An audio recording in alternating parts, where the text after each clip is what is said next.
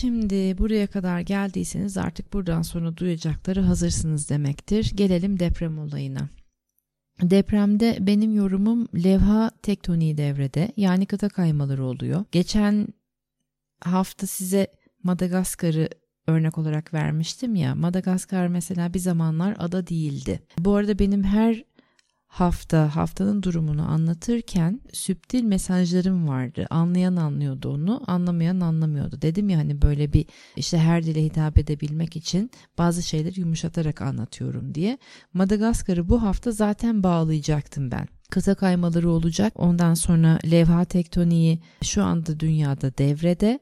Aşağıdaki levhalar oynayacak yerinden ve yavaş yavaş değişik kıtalar olacak iki buçuk milyon yıl önce falan bundan sadece iki kıtamız vardı. Kuzey ve güney ondan sonra her tarafı işte gezegenimizin sularla kaplıydı. Sonra yavaş yavaş levha tektoniği bilimi açıklıyor bunu. Kıta kaymaları olarak kıtalarımız oluştu. Şu anda tekrar yeryüzünün dengesini bulabilmesi için ve ilk niyetine daha yenilenmiş ve tazelenmiş niyetine dönebilmesi için dünyanın şekil ve biçim değiştirmesi gerekiyor. Canlılar değişecek. Şekil ve biçim değiştirdikçe iklim değişecek, kendini tazeleyecek ve kendini yenileyecek. Yeni kıtalar oluşacak. Bu devrede evet ve fakat ben bu depremin doğal olduğuna inanmıyorum. İnsan elinin değmiş olduğuna inanıyorum. Çünkü cuma günü gökyüzünden akan kodları gördüm. İzmir'deydim. Cuma günü gökyüzünden akan kodlar Ege Denizi'ne indi ee, ve neden denize kodlar akıyor diye baktığımda, devam ettiğimde, kodları izlediğimde denizin altına girdiğini gördüm kodların ve sonra denizin altını gördüm. Ege Denizi'nin altında henüz bizlerin yani böyle sıradan insanların e, bilmediği bazı maddeler var hadi madenler diyeyim. Çünkü bilmiyorum. Hani bilmediğim için anlatamıyorum da ama gördüğüm şey böyle. Hani Türkiye'nin kendine has madeni bulundu. Bor madeni dendi ya ve herkes onun peşinde dendi bor madeni. Ben Ege Denizi'nin altında da ismini henüz bilmediğimiz ama çok değerli bir maden olduğunu gördüm ve ona inanıyorum. Denizin altından bu madenlerin çekildiğini hissediyorum. Kimler tarafından olduğunu söylemeyeceğim. Siz tahmin edin. Birliktelikler var ortada. Ve bu birliktelikler denizlerin altı oynadıkça, oynattıkça denizlerin altını kara parçaları da oynayacak. Benim gördüğüm depreme dair bu. Bu kolay konuşulan kısmı şimdi depremin hani benim kendi kendime gördüğüm kodlar efendim denizin altındaki madenler işte ondan sonra insanların da bir takım güçlerinde onları e, işte birlikte işbirlikleri yapıp alarak falan fişman gene zenginleşme ve işte bir yerlerde kullanma olayları. Ondan sonra kolay anlatabildiğim yerler bunlar hadi.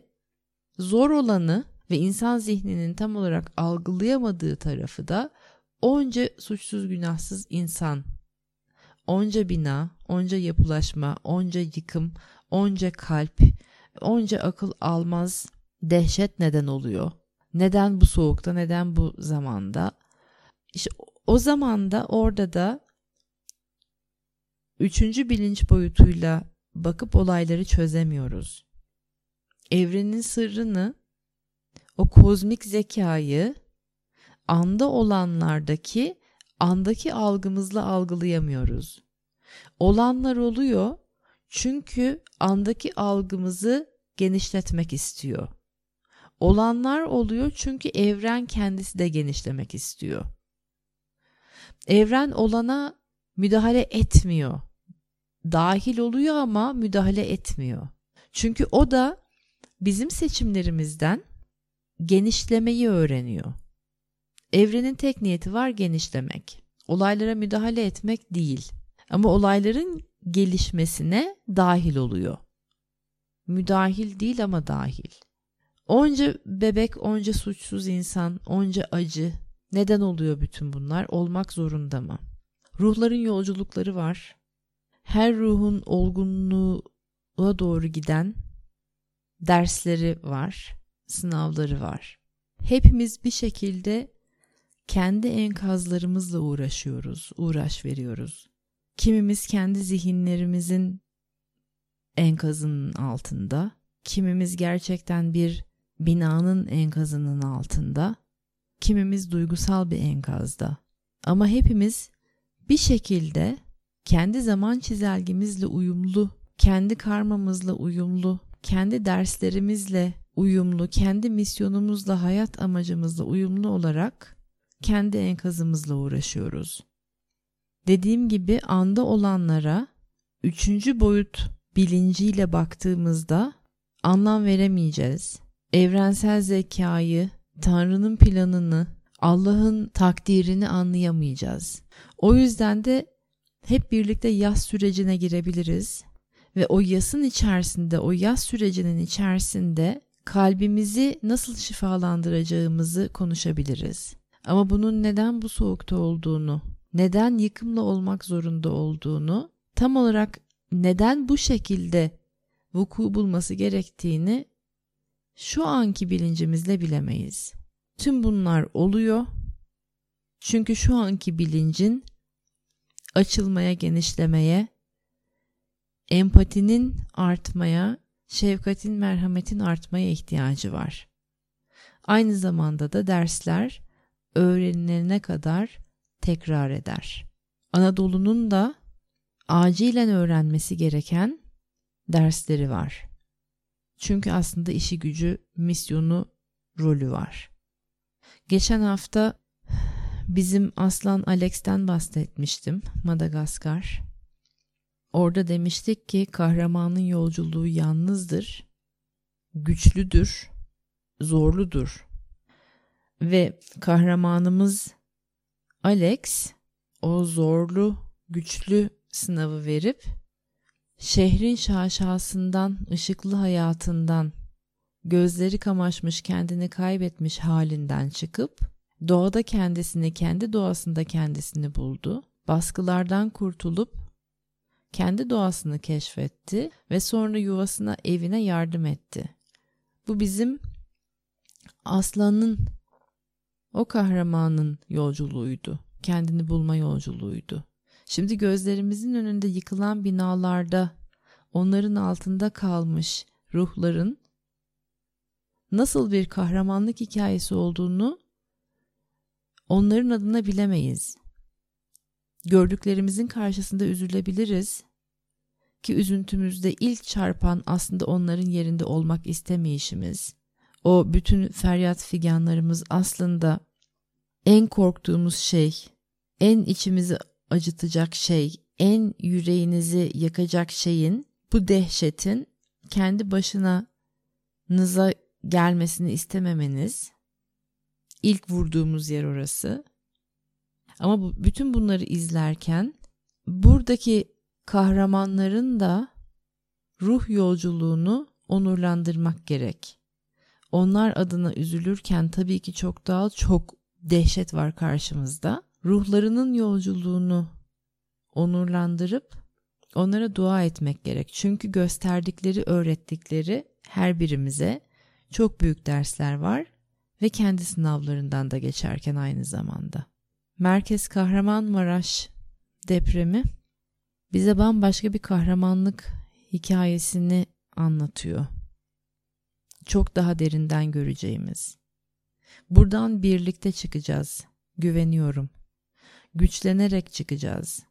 Ve Anadolu son sınavını veriyor. Net biliyorum, güveniyorum. Yıllardır inşaat yaptırabilmekle, inşaat ustalarıyla, müteahhitlerle burada Nevşehir'de çok büyük sorunlardan, sıkıntılardan, dertlerden geçiyorum. Ve fakat Anadolu'da bir kale tutmam gerektiğini o kadar iyi biliyorum ki buradayım buradayım ve yayını buraya kadar dinleyenlerinizle birlikte çok yakında birlikten kuvvet doğurarak çok büyük bir şeye hizmet etmek üzereyiz. Bunu duyduğunuzda siz biliyorsunuz kim olduğunuzu. Yapabileceğimiz şey şu anda kalplerimizi sıcak tutmak, olanların en adil, en hakkaniyetli, en kolay olabilmesi için kalplerde birleşmek, dualar etmek, meditasyonlarımızda enerjiyi tutmak ve siz sağ kalanlar, hizmetkar ruhlu olanlar enerjiyi belli seviyede tutmak için lütfen elinizden geleni yapın.